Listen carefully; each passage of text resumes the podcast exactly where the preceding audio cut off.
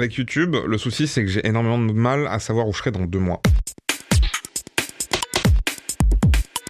Bonjour à tous, vous écoutez 3 francs 6 sous, le podcast lifestyle propulsé par Nestor. Nestor par Maïf, c'est l'application mobile de gestion des finances personnelles qui vous permet un suivi intuitif de tous vos comptes et de votre épargne grâce à une seule interface sécurisée. Si vous aussi vous souhaitez optimiser la gestion de votre budget, nous vous invitons à télécharger l'application gratuite Nestor. Et pour profiter de la version premium gratuitement pendant 3 mois, utilisez le code Nestor Plus en majuscule.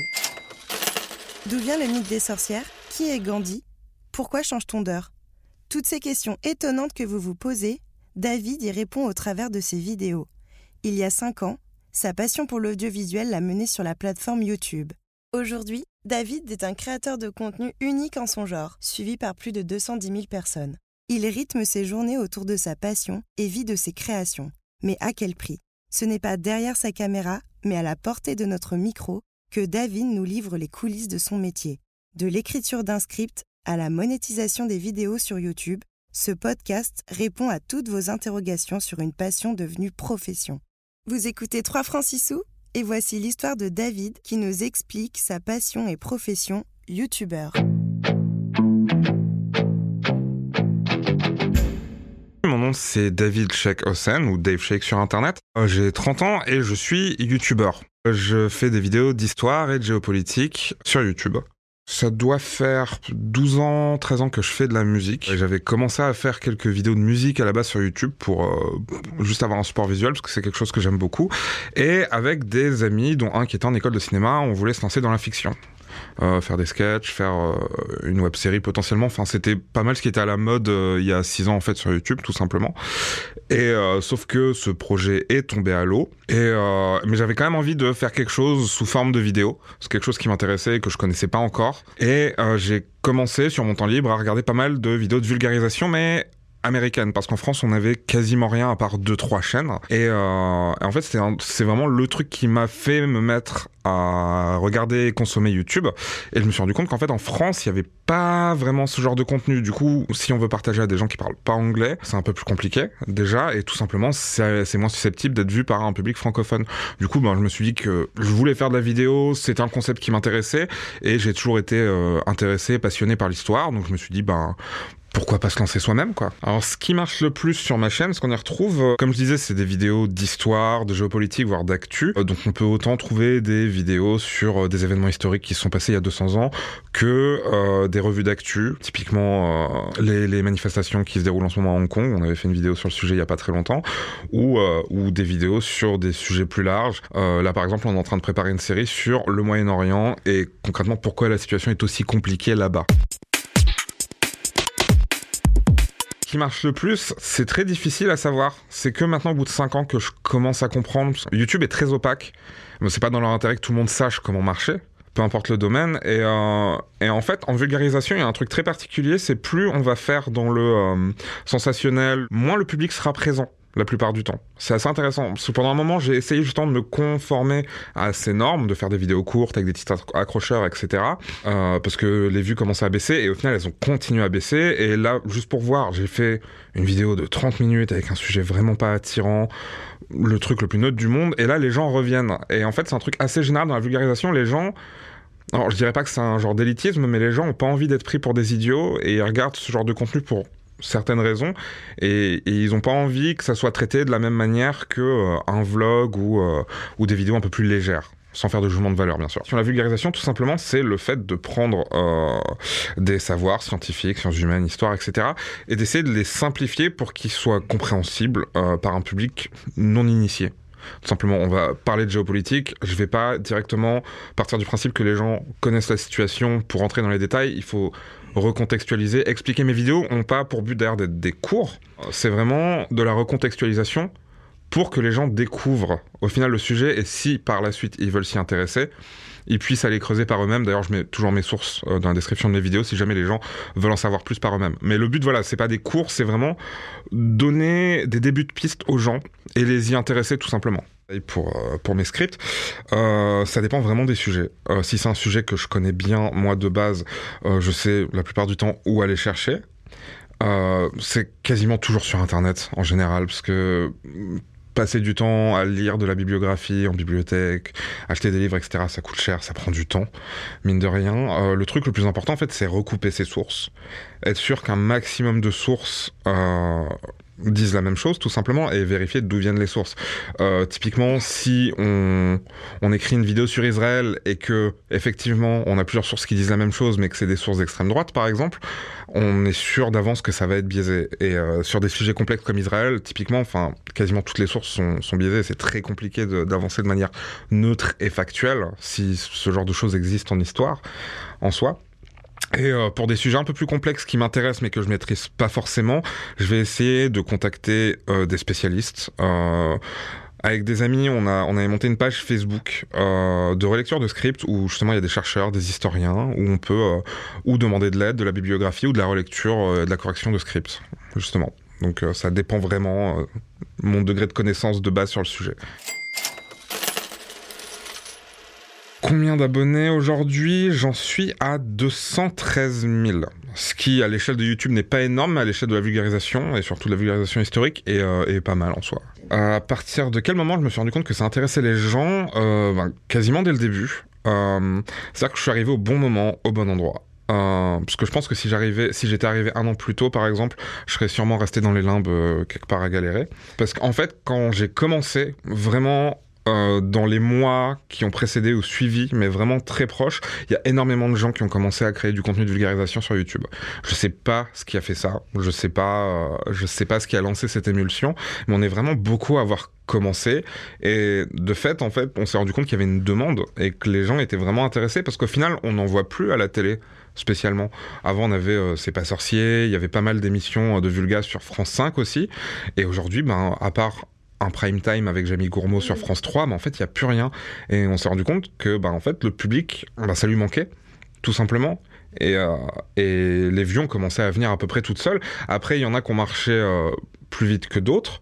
Du coup, vu qu'on s'est à peu près tous retrouvés dans une espèce de bulle au tout début sans pour autant se connaître dans la vraie vie, ben, on se filait des coups de main, on se partageait, on parlait les uns des autres. Du coup, ça a fait que ben, une partie du moins, des, des youtubeurs en vulgarisation ont commencé à monter en même temps, en fait, et ça a plus ou moins rayonné, parce que tout le monde n'a pas été affecté de la même manière. Mais euh, ouais, il y a vraiment eu, on est vraiment arrivé à un moment où il y avait une demande, en fait. Je sais pas si on l'a créé, cette demande, mais en tout cas, il y avait un public quand on est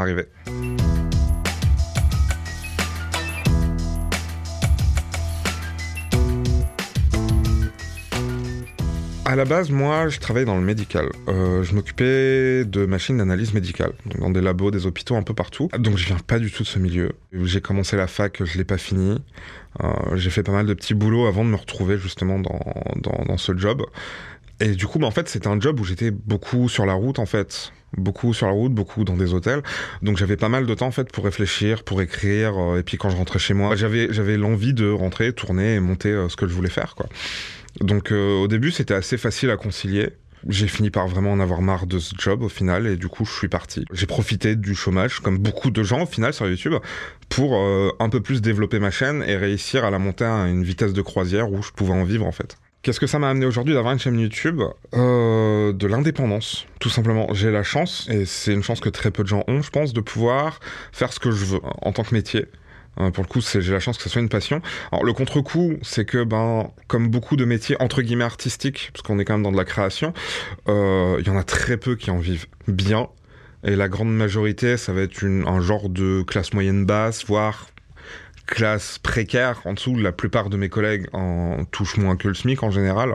Moi, j'ai réussi à monter au SMIC en, trois ans, quoi. Donc ça, cette liberté, elle a, elle a un contre-coup qui est malheureusement cette précarité. Mais je préfère très largement avoir cette liberté d'action, cette liberté de création, que de retourner dans une boîte euh, et d'être bloqué. Euh, Clairement. Je pense que c'est vraiment ce que ça m'a le plus apporté. Puis pas mal de rencontres aussi, mine de rien. On rencontre des gens de, vraiment partout, de l'audiovisuel, on rencontre des acteurs, des, des techniciens. Euh, des Moi, j'ai eu la chance aussi de rencontrer pas mal d'historiens, de, chercheurs. Et, euh, et ça, vraiment, je pense pas que j'aurais pu le faire euh, autrement, quoi.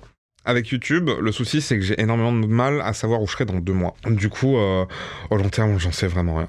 Parce que là, pour l'instant, ma seule activité, c'est ma chaîne. Euh, mais justement, j'aimerais bien diversifier ça, rester dans la création de vidéos, rester autour de l'histoire ou de la politique ou de la société si je peux.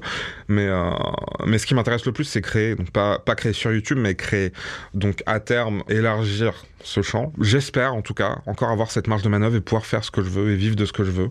Pas forcément sur YouTube, mais, euh, mais c'est vraiment le seul truc que j'espère encore avoir dans 5 ans. Pourquoi j'ai choisi euh, la thématique de l'histoire euh, et tout ce qui va avec Parce que c'est vrai qu'à la base, en fait, vraiment, je, je faisais de la musique. Enfin, je m'enregistrais moi-même en train de faire de la musique. Le projet d'après, c'était faire de la fiction, et j'ai fini sur l'histoire parce que, bah, au final, je me suis dit que c'était peut-être plus simple de bosser tout seul et c'était là où j'étais le plus à l'aise au final. Donc euh, tout simplement, je suis allé vers là. Euh, les sujets, après, ça va très souvent être des sujets où je me pose moi-même la question je parle très rarement de trucs que je connais vraiment de fond en comble, parce que ben, ça me permet aussi, moi, d'enrichir ma propre culture euh, à côté, ou de temps en temps des discussions avec des gens où on va se rendre compte qu'en fait, tel truc pourrait être intéressant. Mais c'est vraiment, je suis surtout guidé par mon intérêt personnel, en fait, tout simplement, ce qui m'intéresse le plus, euh, et je vais aller dans cette direction. Il faut savoir que j'ai commencé tout seul, euh, on devait être une équipe au début, et je me suis retrouvé tout seul, et les trois premières années, j'ai bossé tout seul. Et là, ça va bientôt faire deux ans qu'on est minimum deux. C'est-à-dire que j'ai un cadreur qui m'aide énormément pour le coup, qui me suit à chaque fois qu'on va en déplacement. La plupart de mes vidéos sont tournées dans son studio aussi. Quand on a un peu plus de budget, j'ai un monteur. On est ce, petit noyau de trois qui fluctue en fonction du budget, mais après, au fil du temps, on est tous devenus amis. Et après, en fonction des projets et du budget, ben, on peut avoir une équipe plus ou moins grande. Là, on est en train de bosser sur un, assez gros projet. On est cinq. On devrait être 10, mais le budget fait qu'on est cinq. Et ça peut monter et descendre. Mais on est toujours au moins deux et trois quand on peut se le permettre. Est-ce que ça coûte cher de faire une vidéo? Oui, euh, ça serait la réponse courte. Ça dépend vraiment du type de vidéo, mais on va dire qu'une vidéo, au minimum, euh, si j'ai mon cadreur et mon monteur et que je les paye au tarif normal, une vidéo, une seule, de 5 minutes sur YouTube, ça va me coûter entre 1200 euh, et 1500 euros, ça dépend vraiment. Et ça, c'est vraiment la vidéo de base, qui est vraiment dans un format très simple. Et après, ça peut très vite s'envoler, quoi. Euh, là, on est en train de faire un projet de calendrier de l'avant en vidéo. C'est un projet qui, en théorie, devrait coûter 15 000 euros, mais on n'a pas 15 000 euros, donc on fait que deux fois moins. Du coup, il y a beaucoup de restrictions, mais euh, c'est ça, monte très vite cher, mine de rien, parce qu'il faut payer des gens, tout simplement. Hein, et des salaires, ça coûte très cher. Euh, il y a du matériel, il y a énormément de choses, en fait. Alors, comment je finance ces projets? Alors, euh, clairement pas avec la monétisation sur YouTube. Euh, les, pubs sur YouTube, ça rapporte quasiment rien, entre guillemets. Enfin, c'est clairement pas avec ça qu'on paye un loyer. Euh, moi, ça va surtout être les partenariats. des partenariats avec autant des institutions, j'ai déjà travaillé avec le ministère de l'Éducation nationale par exemple, qu'avec des boîtes.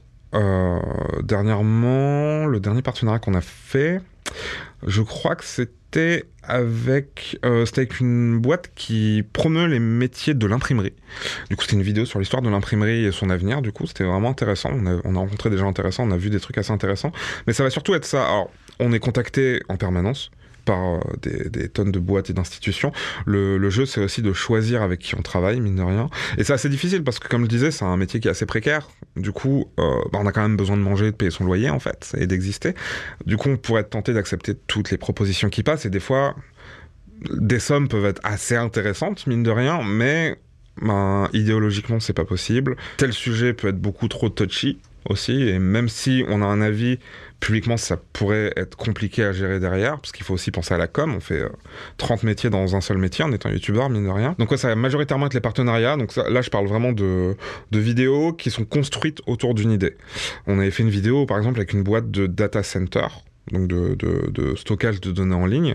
Et du coup, on, a fait une vidéo sur, ben, au final, comment à travers l'histoire, on a enregistré bah, l'histoire en elle-même, les mémoires des gens, donc en partant des tablettes en argile, des gravures sur pierre, pour finir aujourd'hui sur le stockage en ligne au final, où bah, tout le monde en fait enregistre sa propre histoire accessible à tout le monde sur Internet. Et, ça, c'est vraiment ce qui fait tourner la chaîne. À côté, on va avoir des vidéos sponsorisées. Et, euh, et ça, ça va vraiment être une petite pub en début ou fin de vidéo. Moi, j'essaye de la mettre en fin pour pas toucher au contenu en soi, on va dire. Et euh, ça, ça aide pas mal aussi, mine de rien. Et ça, c'est ce qui permet en fait de financer tout déjà ma vie, tout simplement, de me payer moi un salaire, et aussi de payer mon cadreur, mon monteur, et en fonction des budgets alloués, on va pouvoir euh, ajouter des gens. Une deuxième chose, c'est euh, le don. il y a plusieurs plateformes de dons euh, sur Internet. On a Patreon qui est la plus grosse plateforme, qui est une plateforme américaine si je dis pas de bêtises. Et en France, on en a deux, c'est Utip et Tipeee, où en fait tout simplement les spectateurs peuvent faire un don pour soutenir la création. On est sur du type, Tipeee, Utip, donc c'est plus la notion de pourboire, donc les gens payent pas pour ce que tu vas faire après, mais tout simplement c'est une manière de te remercier pour le travail que tu as déjà accompli s'ils l'aiment. Donc euh, il y a des gens qui peuvent en vivre. Moi pour le coup, j'en vis pas de, ces plateformes-là parce que je suis très mauvais pour les mettre en avant aussi. Euh, j'ai un Utip, hein, si vous écoutez, mais euh, mais mais ça aide pas mal, ça aide pas mal. Et dernier point de financement. Il y a le Centre national du cinéma et de l'image animée, le CNC, qui, il y a un peu plus d'un an, a mis en place un fonds de caisse pour soutenir la création sur Internet. En majoritairement YouTube, ça devrait s'étendre à d'autres plateformes, euh, mais du coup, euh, ils peuvent financer des projets.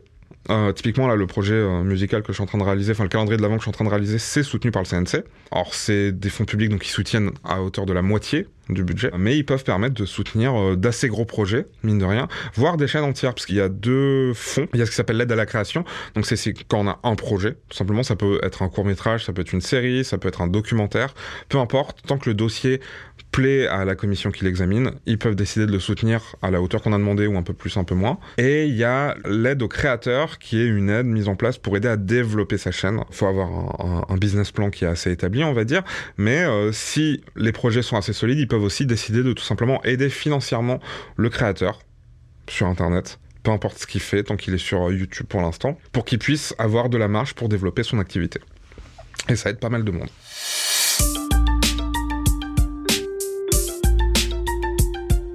Comment fonctionne la monétisation sur YouTube euh, De manière très opaque?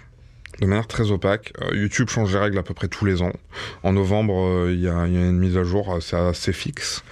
Et on n'y comprend pas grand chose. Parce que le temps qu'on arrive à peu près à comprendre ce qui se passe, en général, ils ont le temps de changer les règles. Donc c'est assez compliqué. une chose est sûre, c'est que ben, quand on va traiter d'histoire, quand on va traiter de politique, d'actu, même de biologie, en, biologie, ça peut arriver qu'on parle de, de sexe ou d'autres sujets comme ça, euh, on va être impacté. Si je fais un vlog où je raconte ma vie, où je parle de trucs relativement inoffensifs, ça fait peur à personne. Personne ne va s'énerver dans le public par rapport au sujet en soi, en tout cas. Et du coup, YouTube euh, peut mettre des pubs. Et aucun annonceur ne va être réticent à être devant ce genre de contenu. Par contre, dès qu'on commence à rentrer dans les sujets touchy, le souci en fait c'est de faire le tri parce qu'il y a des milliers d'heures de vidéos qui sont mises en ligne chaque minute et, du coup c'est impossible de faire le tri manuellement mine de rien. Donc tout ça, c'est trié par des algorithmes. Et le souci, c'est qu'il faut réussir à faire la différence entre une vidéo... Par exemple, si je parle euh, d'Holocauste, faut que l'algorithme qui du coup est, est, est, informatique, c'est pas une personne. Euh, comment, comment il fait pour faire la différence entre quelqu'un qui explique ce qu'est l'Holocauste et quelqu'un qui explique qu'en fait Hitler a pas fini le travail? Comment on fait la différence? Et L'Oréal a pas envie de se retrouver devant une vidéo, euh, bah, par exemple négationniste. Du coup, de base, euh, ces vidéos-là vont être limitées en monétisation quoi qu'il arrive. Et ça, je le vois tout de suite en fonction des titres, en fonction du contenu, en fonction de ce que je dis dans la vidéo. Dans les secondes où elle est mise en ligne, on a un petit symbole de dollar pour dire qu'elle est monétisée. Dans les secondes qui suivent la mise en ligne, ce logo devient jaune. Ce qui en général veut dire que c'est limité, ce qui veut dire qu'il n'y a quasiment pas de pub dessus et que ces pubs ne génèrent quasiment rien en fait. Euh, donc euh, ça m'est déjà, enfin ça arrive souvent qu'au final on se retrouve à bosser des mois sur une vidéo et que via YouTube en, lui-même, cette vidéo va rapporter 2 euros. Donc on s'y retrouve pas du tout. C'est pour ça que je dis que la monétisation, faut pas compter dessus pour en vivre. Après, si on fait vraiment du contenu très lisse, je dis pas ça de manière péjorative. Hein. Enfin, il y a, des tonnes de contenus qui sont entre guillemets lisses. Bah, typiquement des courts métrages ou ce que vous voulez, et qui du coup seront pas impactés par ça en fait. Seront pas impactés. Après la monétisation, elle prend en compte beaucoup de choses. Euh, le facteur principal c'est le watch time, c'est-à-dire le temps que les gens passent devant la vidéo. Donc une vidéo de 2 minutes qui est vue en entier c'est bien, une vidéo de 15 minutes qui est vue en entier c'est mieux. Euh, parce que ben, passer 10 minutes, par exemple, vous pouvez mettre plusieurs pubs dans votre vidéo, ce que vous pouvez pas faire en dessous de 10 minutes. Donc c'est-à-dire plus de pubs vues, plus de gens fidélisés devant le contenu. Donc là, YouTube va avoir tendance à mettre en avant ce genre de contenu et les monétiser un peu plus. Donc c'est tout un, un fatras euh, qui change en permanence, qui est, imprévisible et, euh, et dans mon domaine en tout cas on compte pas vraiment dessus. Quoi. En moyenne, euh, si je suis régulier et que je suis pas démonétisé entièrement, ce qui peut arriver aussi, je dois faire entre 80 et 100 euros par mois sur YouTube. Un très bon mois, je peux monter à 200 euros. Un très très bon mois. Et ce qui est marrant, c'est qu'on voit les changements d'algorithme en fait, parce que quand j'avais moins d'abonnés et moins de vues, bah, je touchais deux fois plus. C'est juste que ben, ça se durcit au fur et à mesure. Alors là, il parle de changer les règles pour justement permettre à des contenus un peu moins advertiser friendly entre guillemets, donc euh, plus euh, facile à pour mettre des pubs devant, d'avoir accès à, d'autres catalogues de pubs. Parce que bah y en a. Mine de rien, c'est un truc tout bête, mais il y a des pubs sur des sites porno, donc c'est que ça dérange pas tout le monde au final devant des contenus qui sont plus ou moins sensibles. Donc là, apparemment, YouTube parlerait d'ouvrir le marché, le marché pardon, à d'autres annonceurs. On va voir où ça va. Euh, est-ce que j'ai déjà eu des vidéos démonétisées? La moitié, facilement. Euh, entre septembre et, aujourd'hui, j'en ai sorti 7 ou 8. Il y en a 4 ou 5 qui sont démonétisés. Au tout début, c'était frustrant. Parce que euh, si c'est démonétisé pour droit d'auteur, typiquement j'aurais utilisé de la musique, un extrait vidéo, quoi que ce soit, je comprends, c'est le jeu. Justement, c'est pour ça que j'essaye de faire au maximum mes trucs moi-même. Mais quand c'est uniquement pour le contenu, euh, surtout quand c'est ça dit rien en soi. Si la vidéo n'est pas polémique, mais c'est vraiment juste de l'histoire, qu'il n'y a pas d'idéologie derrière ou quoi que ce soit, c'était vraiment juste frustrant en fait. Quand la vidéo est limitée au niveau de la pub, on peut demander une vérification manuelle.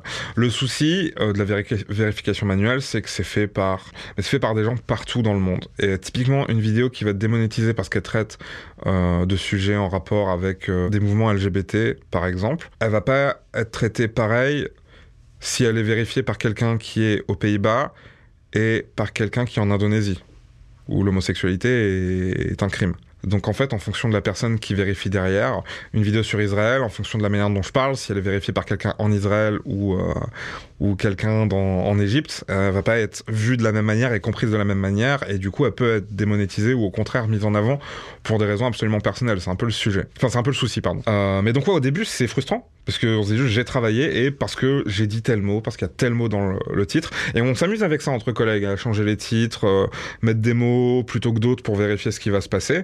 Et aujourd'hui, au final, c'est un jeu.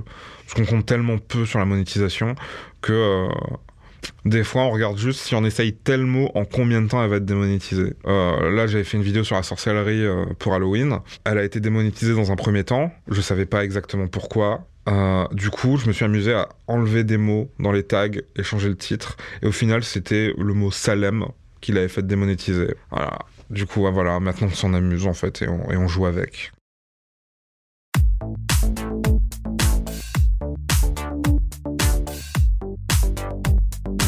On va dire que les trois quarts de mes journées se déroulent devant mon PC que ce soit de l'écriture, du montage quand c'est moi qui monte, euh, de la composition quand il y a de la musique à faire. Enfin, la plupart des journées se déroulent devant mon PC. Je me lève, je me fais un café, euh, je mate quelques vidéos, le temps de me réveiller, ensuite devant mon PC jusqu'à la fin de la journée.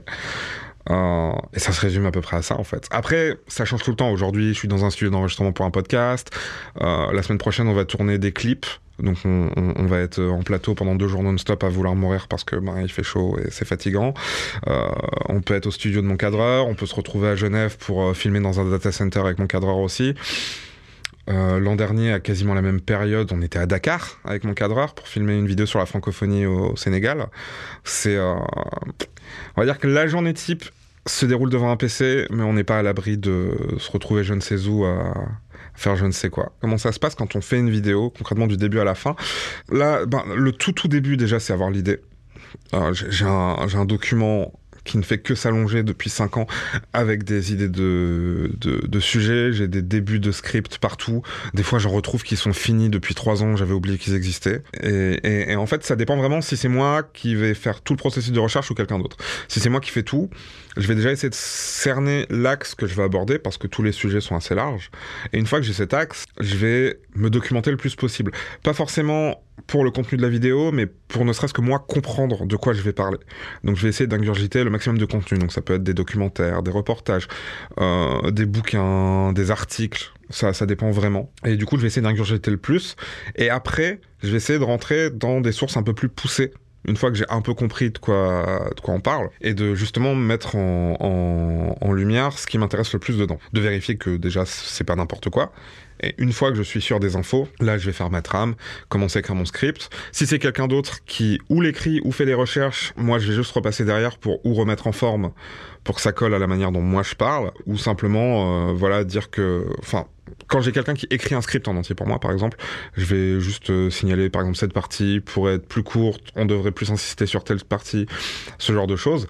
Et une fois que ça c'est fait, on va découper le script pour préparer le tournage, parce que ben c'est pas juste on lance la caméra et, et on parle mine de rien.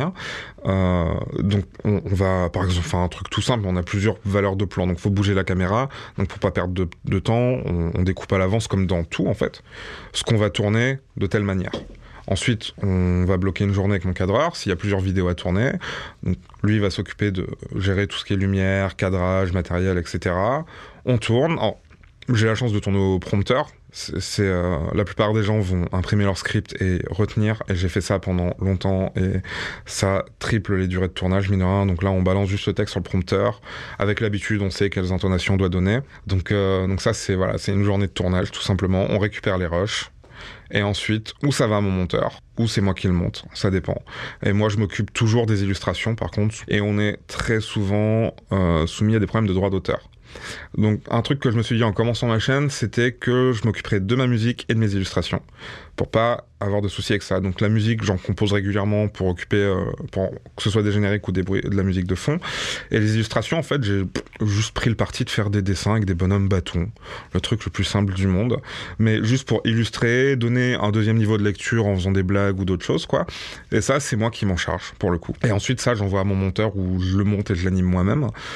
Et une fois que ça c'est fini, ben, on exporte la vidéo, on fait la miniature pour essayer d'attirer le public aussi sur le sujet ou de pareil rajouter un deuxième niveau de lecture ou un deuxième niveau d'interrogation par rapport au sujet. Et une fois que c'est en ligne, et eh ben là on attend. En général, moi je reste les deux premières heures devant les commentaires parce que euh, là c'est les gens qui sont vraiment intéressés par la chaîne et par le contenu. Passer les deux premières heures, bon déjà il y en a beaucoup, mine de rien euh, des commentaires et ensuite euh, et ensuite c'est des gens qui passent par là et qui vont réagir à chaud sur le titre ou ce genre de choses. Donc là oui effectivement il va falloir j'essaye au maximum de répondre aux gens s'ils ont des questions, s'ils ont des remarques. Ça arrive aussi que des gens apportent de très grosses précisions. J'avais fait une vidéo où je parlais de Napoléon et quelqu'un m'avait écrit un pavé de de précision et de correction qui était plus long que mon script en lui-même. Donc euh, ça, j'essaye de le mettre en avant justement, de dire aux gens d'aller le lire parce que ça apporte des infos complémentaires. Et ensuite, effectivement, il y a le partage sur les réseaux sociaux. Donc moi, je partage surtout sur Twitter et Instagram. Et de là, pareil, on gère les retours du public. En général, ça me prend, ça dure un ou deux jours. Et en parallèle, on est déjà souvent en train de travailler sur autre chose à ce moment-là. Donc quand une vidéo est mise en ligne, on est il y en a déjà une qui est en train d'être écrite, tout ce genre de choses. Combien de temps je pense encore faire des vidéos sur YouTube? Comme je disais tout à l'heure, je, je sais pas. Ça se trouve, l'an prochain, au même moment, je serai plus sur YouTube. Euh, c'est tellement erratique que c'en est imprévisible. Je pense que j'en ferai toujours pour le plaisir, même si je fais autre chose, parce que ça reste quelque chose que j'aime bien. On a, on n'a pas le même rapport avec le public que si c'était une émission diffusée à la télé ou sur une grosse plateforme euh, type euh, France TV slash ou ce genre de truc. Mais bon, je pense que ça pourrait durer un moment quand même parce que ça reste agréable. J'ai plusieurs chaînes YouTube en fait. C'est ça qui est intéressant. C'est j'ai ma chaîne principale qui est mon travail où je parle d'histoire, mais j'ai une chaîne de musique où on enregistre des reprises, on fait des clips. J'ai un Twitch aussi euh, où justement on peut discuter avec le public en direct aussi mine de rien, avoir des retours. Ça m'est déjà arrivé de diffuser des épisodes en avance, en live, pour en discuter ensuite avec les gens présents, voir ce qui pouvait être changé, voir ce qui les avait intéressés, ce genre de choses, quoi. Donc euh, on est toujours en train de faire quelque chose, et pour le coup, YouTube, sauf si YouTube se verrouille totalement euh, à certains sujets, euh, je pense qu'il reste un moment quand même. Alors, comment se, se structure mes revenus Je dirais qu'on est à 80% sur des partenariats, vraiment. Et dans les 20% restants, il y a tout un tas de, trucs. euh. On a effectivement la monétisation, le don, et des, opérations à côté. Typiquement, euh, l'an dernier, si je dis pas de bêtises, c'était la FDJ. J'étais assez surpris qu'il y, qui, qui a une chaîne YouTube qui s'appelle FDJ euh, Sport pour elle. J'ai plus le nom exact, mais en fait, dont le but est de mettre en avant le sport féminin. Et du coup, il m'avait commandé trois vidéos qui, qui étaient trois biographies de trois grandes sportives, en fait, qui ont marqué euh, l'histoire du sport. Donc, euh, Alice Milia, Suzanne Langlen. Et euh, et il y a aussi ce genre d'activité, ça reste de la vidéo. concrètement, mais il y a aussi des contenus du coup qui ne finissent pas sur ma chaîne. tout simplement. Moi, ce qui m'intéresse le plus, c'est vraiment les partenariats sur une vidéo entière. C'est-à-dire euh, pas juste un placement à la fin, mais vraiment une vidéo, euh, une vidéo qui va être centrée autour d'un truc. Et ce qui m'intéresse vraiment le plus, c'est ceux où on va me permettre d'aller rencontrer des gens et voir des choses. Une qui était passionnante, euh, alors elle était assez clivante au niveau du public, mais c'est normal. C'était une vidéo qui était en partenariat avec l'ANDRA, qui est l'agence nationale de traitement des déchets radioactifs. Donc c'est un sujet qui est assez compliqué à gérer. Et pour le coup, j'ai accepté parce que on avait la possibilité d'aller sur des sites notamment à Bure, qui fait assez polémique en France, euh, et en fait de voir comment ça se passait comment ils prévoyaient de faire ça, d'interviewer des gens sur place. Alors les interviews c'était compliqué parce que c'était des intervenants de l'Andra, euh, des gens de la com, donc c'était euh, énormément de, langue de bois et de discours prémâchés, mais on a quand même eu pas mal d'infos et puis on a mine pu se balader dans, dans des tunnels à 500 mètres sous terre où ils prévoient d'entreposer de, des déchets radioactifs. C'était assez, c'était assez dingue comme expérience. Ou, euh, ou, un autre partenariat où j'étais allé au Parlement européen, tout bêtement, discuter avec des rapporteurs euh, euh, et, des commissionnaires et des commissaires, pardon, au, Parlement européen. Enfin, c'est assez dingue comme expérience. Et c'est vraiment ce genre de truc qui, qui m'intéresse le plus. c'est ceux qui, à moi, m'apportent quelque chose parce que ben, je vais rencontrer des gens, découvrir des choses, et je vais aussi pouvoir partager ça avec mon public, tout bêtement. C'est sans que ça soit pour autant un reportage ou un documentaire plan-plan. Alors c'est toujours risqué, parce que l'Union européenne, notamment en France, c'est un sujet qui clive.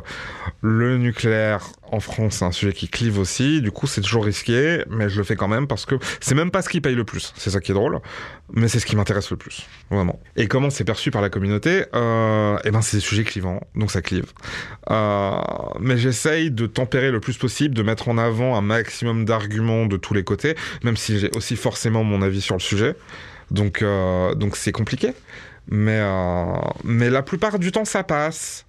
Euh, mais la plupart du temps, ça passe. Euh, typiquement, ma vidéo sur, sur le, nucléaire, j'avais essayé avant, quand j'étais encore en train de l'écrire, de contacter des groupes militants antinucléaires. Euh, notamment, je ne me rappelle plus comment ils s'appellent, mais il y a, y, a, tout un groupe qui a acheter une maison à côté, à, côté de Bure. Pour pouvoir aller manifester, j'essaie de contacter tout le monde. Et sur le moment, bah forcément, je dis que je suis en train de réaliser une vidéo avec Landra. Ben, eux, pour eux, c'est de la com et ils veulent pas en parler. Et le truc intéressant, du coup, c'est qu'une fois que la vidéo est sortie, et j'ai mentionné dans la vidéo que j'avais contacté des gens et que personne m'avait répondu, bah, j'ai pas mal de groupes qui m'ont contacté a posteriori, en fait, pour me filer de la documentation, de la lecture, pour discuter du sujet. Et, euh, et c'était assez positif au final. Je m'attendais vraiment à ce que cette vidéo fasse plus de bruit de manière négative. Et au final, non, c'est non, non, il y a beaucoup de gens qui ont eu un retour positif et j'ai appris pas mal de choses. Alors, il y a forcément des gens qui vont voir ça de manière très cynique et effectivement, je fais la com de l'Andra quand je fais cette vidéo. Mais j'essaye au maximum de rester neutre si c'est possible, enfin si la neutralité existe. Et, au final, bah, au niveau du public, ça se ressent assez. Et j'étais vraiment satisfait pour le coup de, de cette vidéo. Qu'il y a une vidéo où vraiment j'ai eu l'impression de faire un bad buzz Ouais, il y en a eu plein. Il y en a eu plein, c'est voix arriver. Euh, J'en suis à presque une centaine de vidéos en, 5 ans. De manière euh, obligatoire, il y en a où ça s'est très mal passé, effectivement. Euh, mais ça va être les vidéos qui vont être plus souvent d'actualité, notamment politique. Un truc qui était et je fais de très gros guillemets avec mes doigts à la mode l'an dernier, c'était le soi-disant génocide blanc en Afrique du Sud qui était très clivant. Euh, suite à un reportage euh, d'une journaliste d'extrême droite qui est allée sur place, avait interviewé des gens et apparemment en fait les Noirs en Afrique du Sud étaient en train de commettre un génocide sur les fermiers blancs en Afrique du Sud, euh, avec des chiffres absolument mirobolants, alarmants. Du coup, il y a l'extrême droite dans le monde entier qui s'en est emparé. En France, aux États-Unis, notamment Donald Trump s'est exprimé sur le sujet. Et au final, quand on met le nez dedans, on se retrouve parce que eux avançaient 2000 fermiers blancs tués par an. Alors si on prend ces chiffres, ça devrait faire 10 ans qu'il n'y ait plus de fermiers blancs en Afrique du Sud. C'est assez compliqué.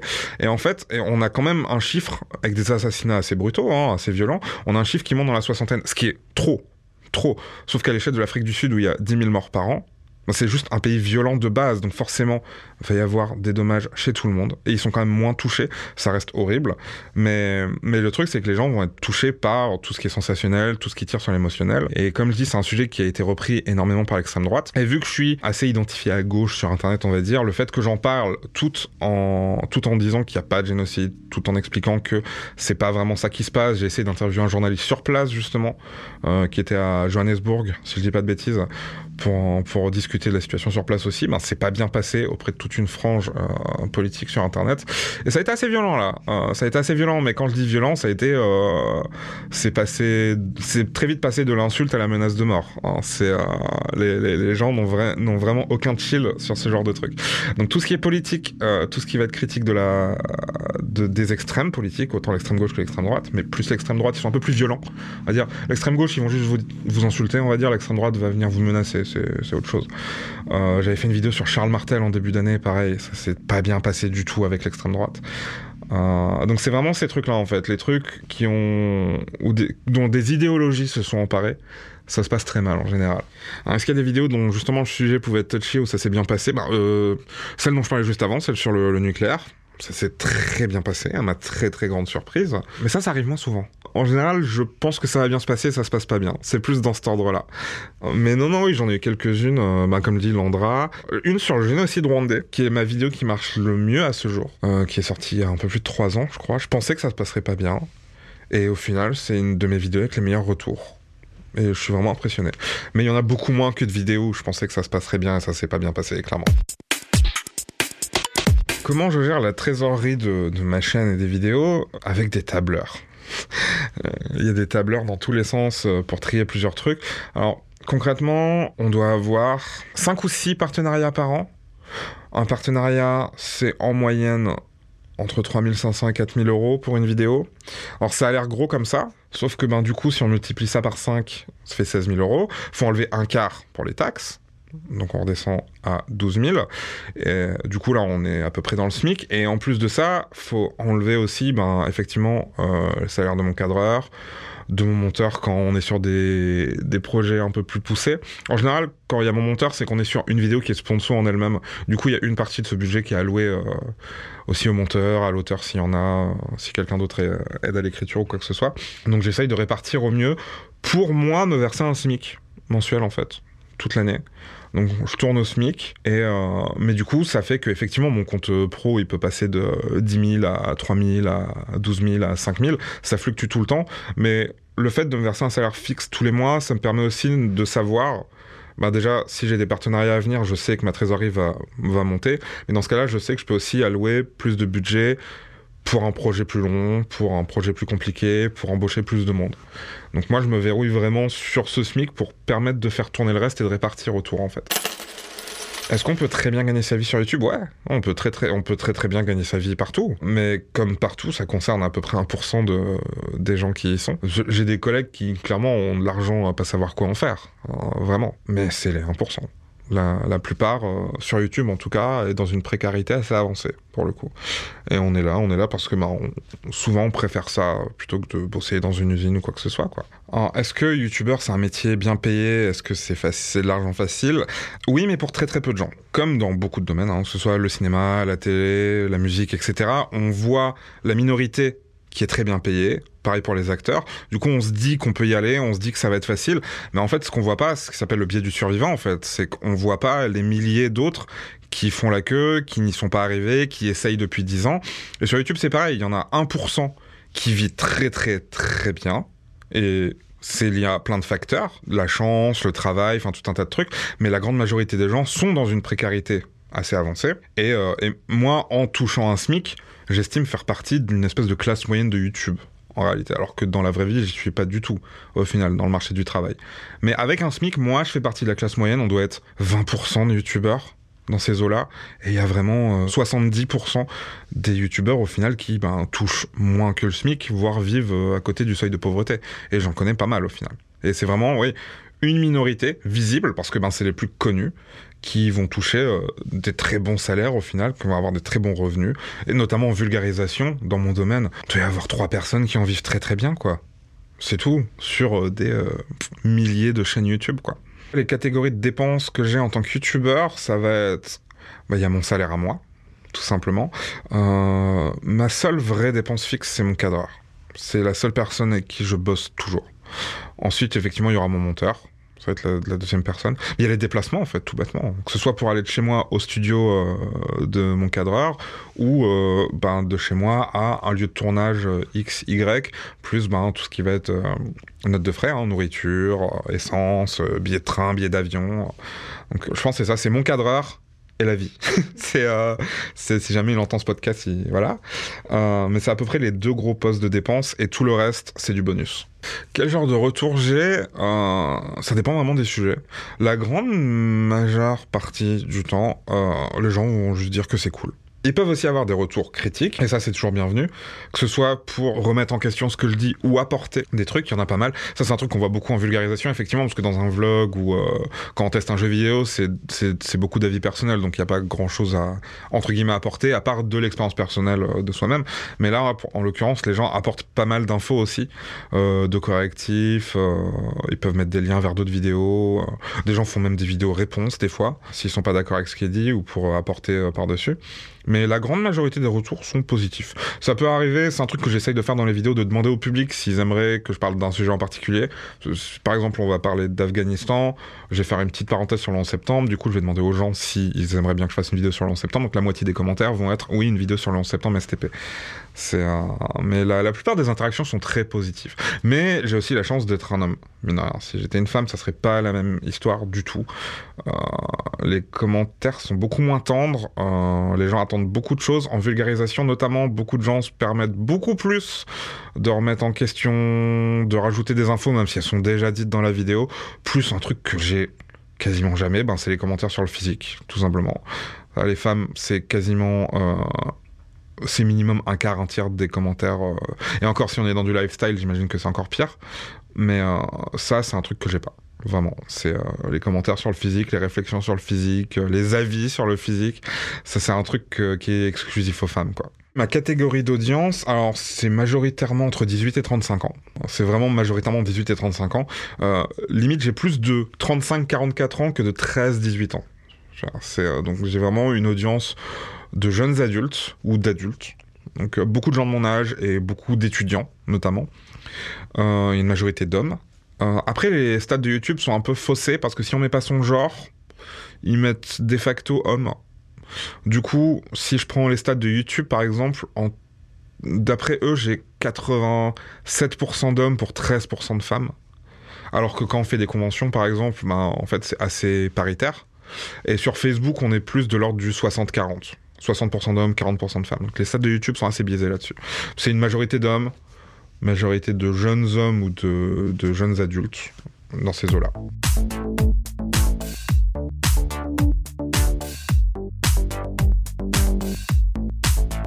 Alors Twitter, bah, j'utilise comme Twitter, c'est-à-dire euh, des messages courts, euh, énormément de, blagues ou de partages euh, d'articles, d'actu, d'infos, beaucoup de blagues.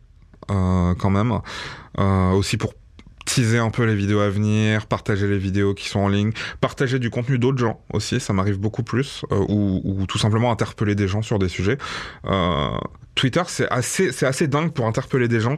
Euh, j'ai sorti une vidéo du coup sur les manifs à Hong Kong en septembre, et je me suis retrouvé à interviewer le, le vice-président du Parti démocrate de Hong Kong, juste parce que j'ai envoyé un DM sur Twitter c'est assez dingue comme truc quoi. On peut vraiment se retrouver à parler à des gens de vraiment tous les horizons euh, via Twitter quoi. Instagram c'est plus c'est plus à sens unique Instagram je trouve parce que Twitter on a vraiment une interaction avec les gens. Instagram hein, que je poste une story que ce soit ou pour une blague ou pour euh, relayer euh, effectivement un tournage, la sortie d'une vidéo il y a très peu de réactions en général. Les gens réagissent surtout aux blagues hein, sur, sur Instagram. Si je parle d'une vidéo à sortir, personne ne va me répondre. Si je prends en photo un truc marrant, je vais avoir des centaines de réponses. Et les posts en eux-mêmes, c'est très embêtant Instagram en fait parce que ce qui marche le mieux c'est les selfies et tout ce qui va avec. je le vois, enfin, je peux mettre une photo d'un tournage, mettre une photo d'un truc vraiment insolite. Ce qui va marcher le mieux, ça va être une photo de moi en train de faire une tête débile. Et c'est un truc avec lequel j'ai énormément de mal, mais c'est ce qui marche le plus. Donc des fois, je me force parce que bah, le contexte est rigolo. Mais, euh, mais du coup, j'ai un usage un peu moindre d'Instagram. Et vraiment, je poste surtout des stories parce que c'est dans l'instant. Alors que les posts, ben, ils restent là. Et du coup, si c'est un post où on se sent con, ben, au bout d'un moment, on a juste envie de le supprimer. quoi. Et mon usage de Facebook, euh, des fois, je me rappelle que j'ai une page Facebook. Mais la majorité du temps, je me rappelle quand quelqu'un m'envoie un message dessus. Ou si Facebook te fait une notif pour te dire Eh, ça fait X jours que t'as pas publié, les gens peut-être t'attendent. J'essaie de me forcer à m'en servir un peu comme une espèce de journal de bord. À chaque fois que j'étais sur un projet, je mettais un peu l'avancement du projet. Et puis, ben, Facebook étant Facebook, j'ai oublié en fait. C'est assez déprimant pour eux, quoi. Quelle est ma relation avec l'argent à la base? Alors, pour le coup, à la base, je suis un prolo. Euh, vraiment, enfin, ma famille est en France en 1996. On n'avait pas un rond et j'ai pas été habitué à avoir de l'argent avant très tard. Du coup, le concept d'économie, c'est le truc le plus vague du monde parce que pour économiser, il faut avoir de l'argent économisé en fait. Donc, je suis plus dans une optique de, je sais pas combien de temps ça va durer. J'ai été cadre pendant 6 ans, donc j'étais très bien. Et maintenant, je suis youtubeur au SMIC, voire en dessous la plupart du temps. Donc j'essaye de pas m'habituer à un certain niveau de vie en fait. Et c'est juste que quand j'ai de l'argent, bah, ça me servira à rien de partir avec 20 000 euros dans la tombe. Donc ben, plutôt que de juste tout stocker quelque part, il y a quand même un, fond de caisse pour euh, si jamais je vais à l'hôpital quoi. Mais euh, plutôt que de tout stocker quelque part, ben, j'essaye juste de, effectivement juste me faire un peu plus plaisir, que ce soit dans la vie ou sur des projets en fait. Parce que bon, ça sert à rien d'être misérable et d'avoir plein d'argent sur le compte, quoi. Alors, mes conseils, si on veut se lancer sur YouTube, réfléchissez à pourquoi vous voulez faire ça. Si c'est pour être connu ou faire de l'argent, arrêtez-vous tout de suite.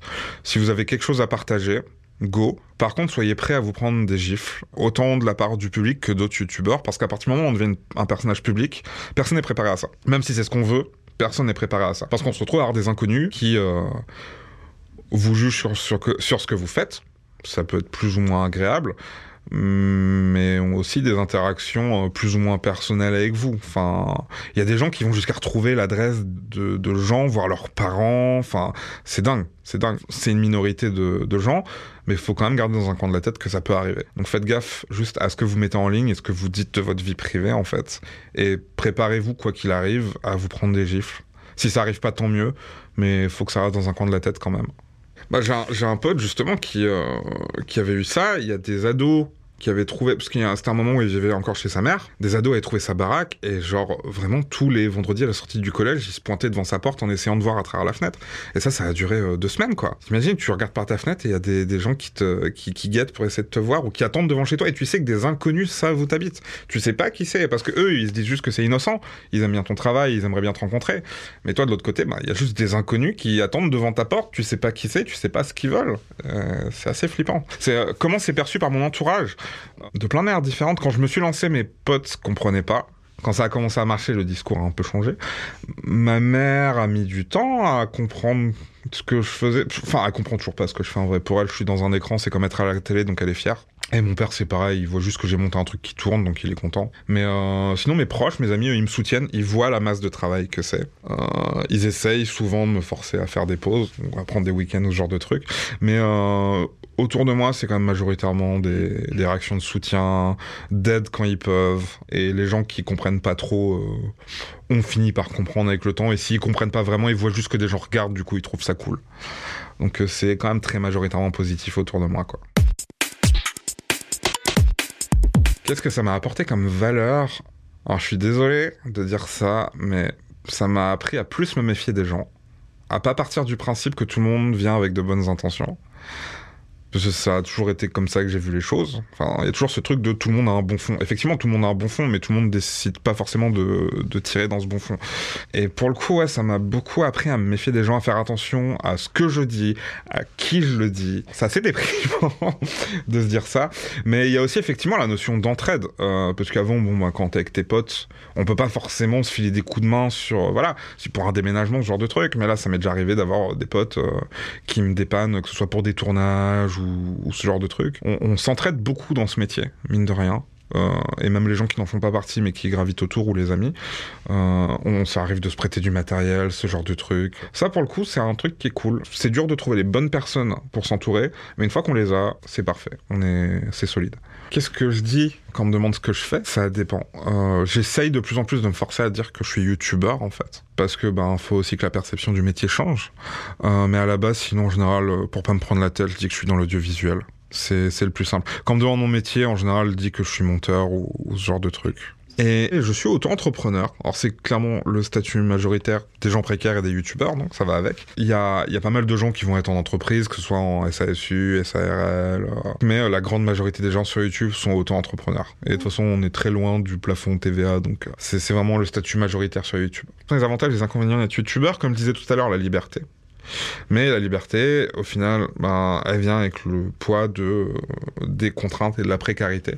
On est libre dans ce que nos finances nous permettent. Donc, euh, ce que ça m'a apporté, clairement, c'est de pouvoir euh, prendre plus de temps pour découvrir ce que moi j'aime, ce qui m'intéresse le plus, euh, autant dans mon métier que un peu un peu tout parce que ben je me permets de faire ce que je veux quoi. Ce que ça m'a enlevé par contre ouais c'est euh, la stabilité. Euh, parce que je sais pas si dans 5 mois je toucherai encore mon, mon salaire que je me verse. Autant entrepreneur quand on veut euh, louer un appart faut être faut avoir un dossier béton vraiment. Donc ça c'est des trucs qu'effectivement j'avais pas en CDI enfin je m'inquiétais pas de prévoir les vacances de l'an prochain ou si je voulais déménager il y avait pas de souci quoi.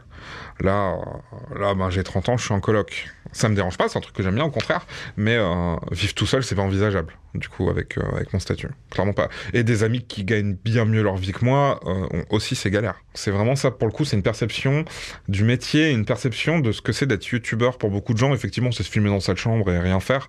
Donc il y a aussi pas mal de mépris de beaucoup de gens qui tendent de plus en plus à disparaître.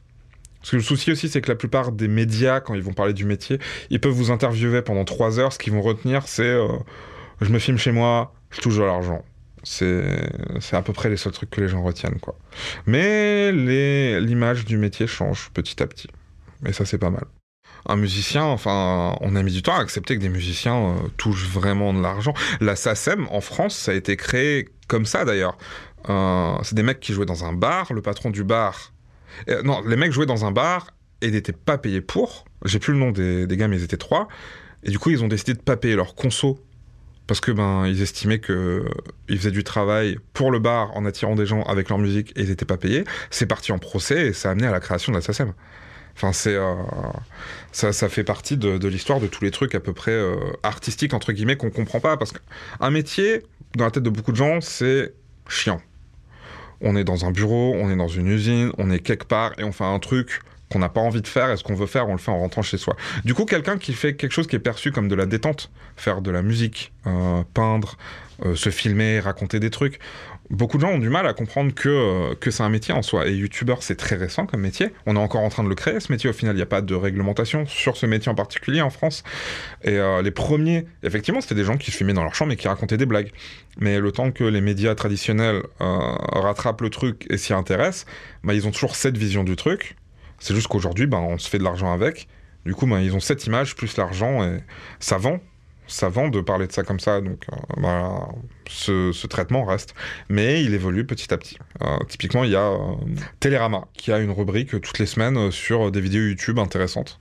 Enfin, qui ont intéressé pour le coup la personne qui s'occupe de ça. Beaucoup de vulga, beaucoup de trucs comme ça. Et, et, Télérama, pour le coup, ils avaient fait des interviews sur le métier de youtubeur l'an dernier, si je dis pas de bêtises, en parlant d'autres choses que euh, l'argent est se filmer chez soi. Ça commence à changer quoi. Si demain tout s'arrêtait sur YouTube, je pense que pour ma santé mentale, je continuerai en tant qu'indépendant, mais du coup euh, en me prenant beaucoup moins la tête entre guillemets, donc euh, repartir dans des trucs plus traditionnels, donc faire du montage, ce genre de presta en fait, tout simplement. Je pense que c'est le, plus salutaire, parce que je pourrais aussi réactiver mon LinkedIn et retrouver du travail très vite clairement pour ma, santé mentale et mon bien-être, je vais m'en passer. Je préfère rester ouais, dans la boucle de l'audiovisuel, en fait, tout simplement ma chaîne. Euh, si vous tapez Histoire brève dans Google ou euh, dans la barre de recherche YouTube, vous tombez dessus. Euh, c'est une chaîne d'histoire, de géopolitique. On parle aussi d'actu et de société. Donc ça peut traiter de trucs aussi larges que des batailles napoléoniennes, que au final le 11 septembre, la guerre en Afghanistan, ou, ou des sujets un peu plus d'actu et de société. C'est assez large et il y a de tout. Abonnez-vous. 3 francs 6 sous est un podcast propulsé par Nestor. Merci à David de nous avoir partagé son histoire. Pour continuer à le suivre, n'hésitez pas à vous abonner à sa chaîne YouTube Histoire brève. Si cet épisode vous a plu, n'hésitez pas à nous le dire sur les réseaux sociaux et à le partager autour de vous. Vous pouvez aussi laisser 5 étoiles et un commentaire sur votre application de podcast. Pour retrouver toutes les informations sur Nestor, rendez-vous sur le site nestor-par-maif.fr. On vous dit à la semaine prochaine pour un nouvel épisode. Nous écouterons le témoignage de Fred et Caro, un couple passionné de voyage qui vit depuis 8 ans avec 10 euros par jour pour deux. À bientôt!